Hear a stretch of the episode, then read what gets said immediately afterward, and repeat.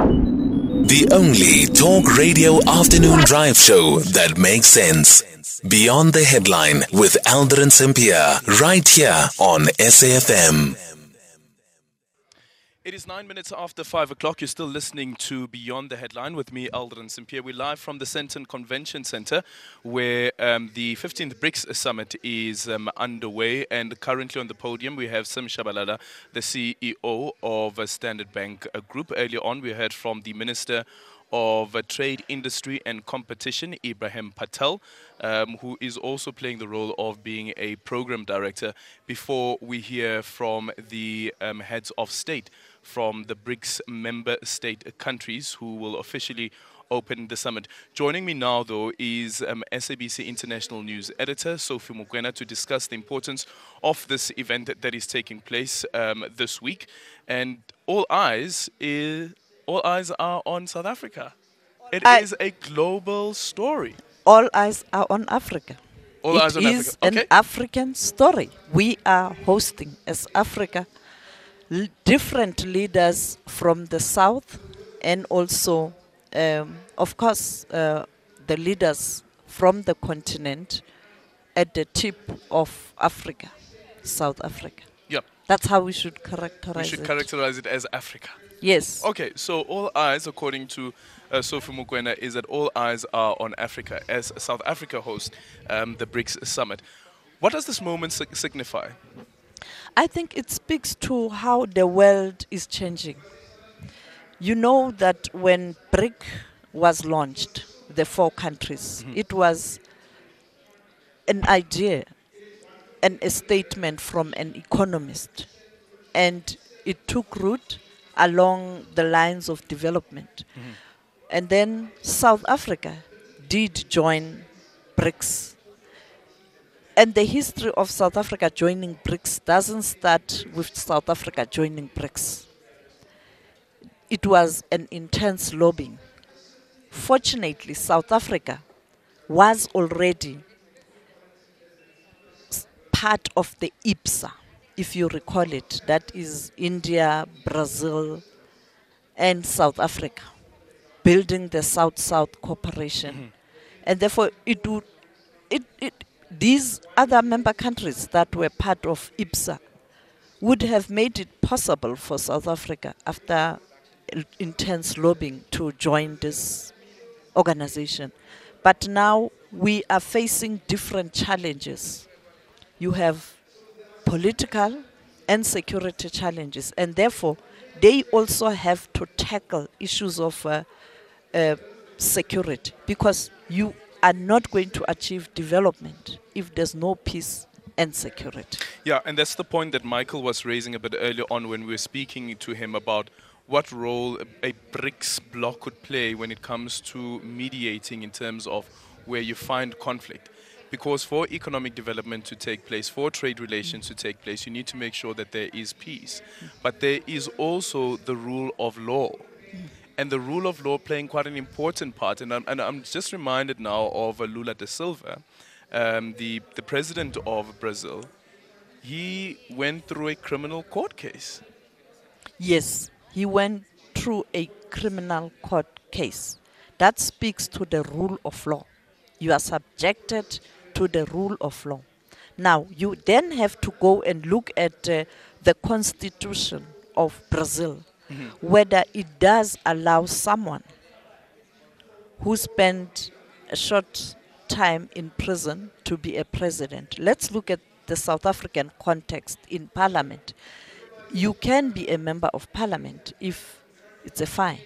Mm-hmm. And it's not more than what, three years, if my memory serves me well, or yeah. Sentence, yeah. So you see, every country has its own rules and the constitution. Constitution, and therefore, what we should ask is whether him coming back or making a comeback is it in line with the constitution of Brazil? Looking at the judiciary in Brazil, I don't think he has violated any rule or the constitution of that country. Unfortunately. And I think President Ramaphosa summed it well on Sunday when he said, Look, there are no angels. If you say we must be very close to the north, the North that invaded Iraq and that led to the killing of Saddam. The North that invaded Libya, which led to the killing of uh, uh, of uh, Muammar Gaddafi. So all these countries have skeleton yana in their cupboard. The smaller Nyana skeletons. Um, another point about Lula da Silva is also bolstering this south to south, south to south collaboration. But now with these applications and interest from other um, countries, 40 countries that want to be part of expressed interest of being part of BRICS, 20 that have applied officially according to uh, President Cyril Ramaphosa. What does it then mean for that uh, collaboration, uh, uh, specifically the cooperation between the South to South that Lula da Silva speaks so passionately about? Yes, that is why Brazil is uh, kind of uh, pushing back in terms of how you expand the group now. Because President Lula believes that you have to strengthen the South South if you want to really have a fair balance of forces with the North. And therefore, that's where his interest is. And on the margins of the United Nations Security, uh, no, United Nations General Assembly next month, the annual gathering, the South South leaders are going to meet. That speaks to how President Lula is serious about reviving the South South. And so that's that's Yep. that's the issue right now. And, and and that's the thing is that on one end you have President Lula da Silva who's saying that strengthen South South, which also means that you can't on you can't really bring on as many members as you would like new countries to be part of it. But then the conversation that I had with the Vice President of the African Development Bank, or the sorry the the, the BRICS Development Bank, was um, the concerns that were raised by the ratings agencies to say that you only have five countries and there is a concentrated amount of five countries or with these five countries that are actually backing the bank. An expansion of BRICS would therefore mean that you have more countries and the investment is not concentrated or the money that even comes in is not concentrated so the risk is is is, is being averted i wonder what conversation then will be taking place between um, a Lula da Silva, for instance, that says that um, strengthen South South, which means excluding certain countries. But then on the other end, how do we make sure that we bolster the development bank? Well, the develop the development bank has started. You know that Egypt is a member of the development bank, Indonesia, and therefore they have I think started. Emmerson Mnangagwa, the president of Zimbabwe, said that they've applied as well to be part of the bank. Yeah, in a clip. and the GDP. He said that they've applied to be part of the bank, but not as, And yet as, the BRICS, as, as BRICS per se. the GDP of Zim. Yeah, so I think from that perspective, the bank has started uh, to engage other countries and the expansion is happening. But in terms of this level, almost like a political level, uh, there's that pushback and there's that uh, push, you know, countries such as Russia and China. China is very clear expansion. Even today, uh, President uh, Xi Xi Jinping spoke about the expansion and uh, that uh, linked to South Africa's role as a global force. Even though we tend to undermine ourselves and we are inward looking. Okay, 0614-104-107. What's your take on um, the BRICS summit that is uh, taking place? What are your hopes? What do you think should come out of the discussions that are taking place over the next uh, few days? Um, you can also drop me an exe at Aldrin Sampear and um, a voice note on 0614-104-107. What should we be expecting from the Prime Minister of India? And I see that his face keeps on coming up there on the screen as they're about to take to the podium. But what should we expect from the from the Prime Minister of India? Also, we know what's happening with the Himalayan uh, border post um, uh, argument there. Well, I think uh, a few weeks ago, there was a meeting of the security advisors of these powerful leaders. And when you are a security advisor, you are very, very powerful. And therefore, on the margins of that meeting, China and uh, um India did meet, and I think that paved way to kind of uh, try and manage this issue ahead of the BRICS. So we don't know. We I spoke to our colleagues in New Delhi.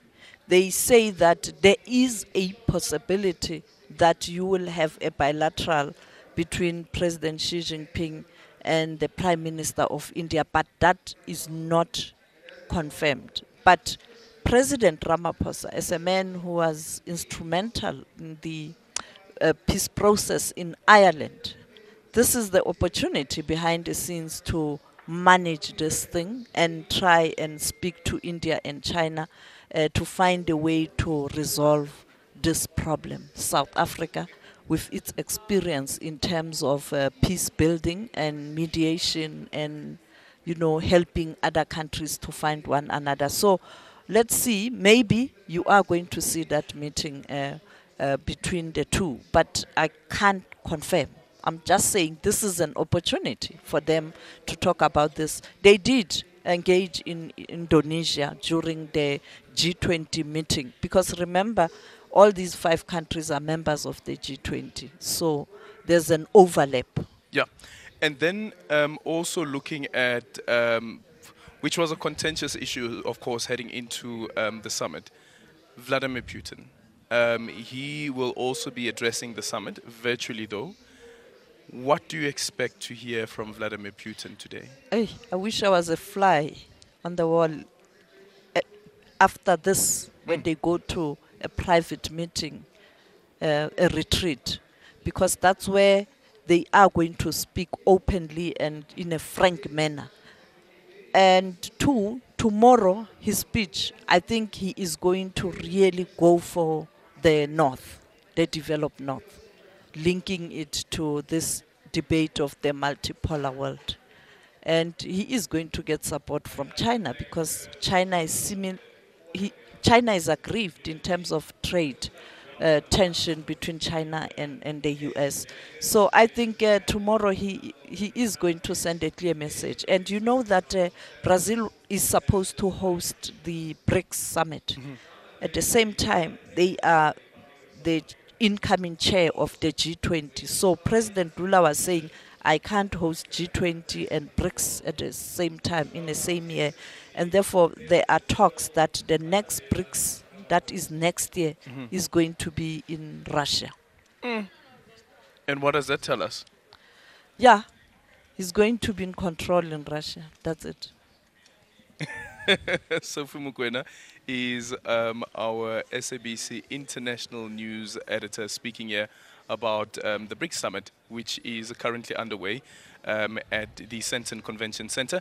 Let's go to the um, podium now, where the president of South Africa, Cyril Ramaphosa, has now taken to the podium.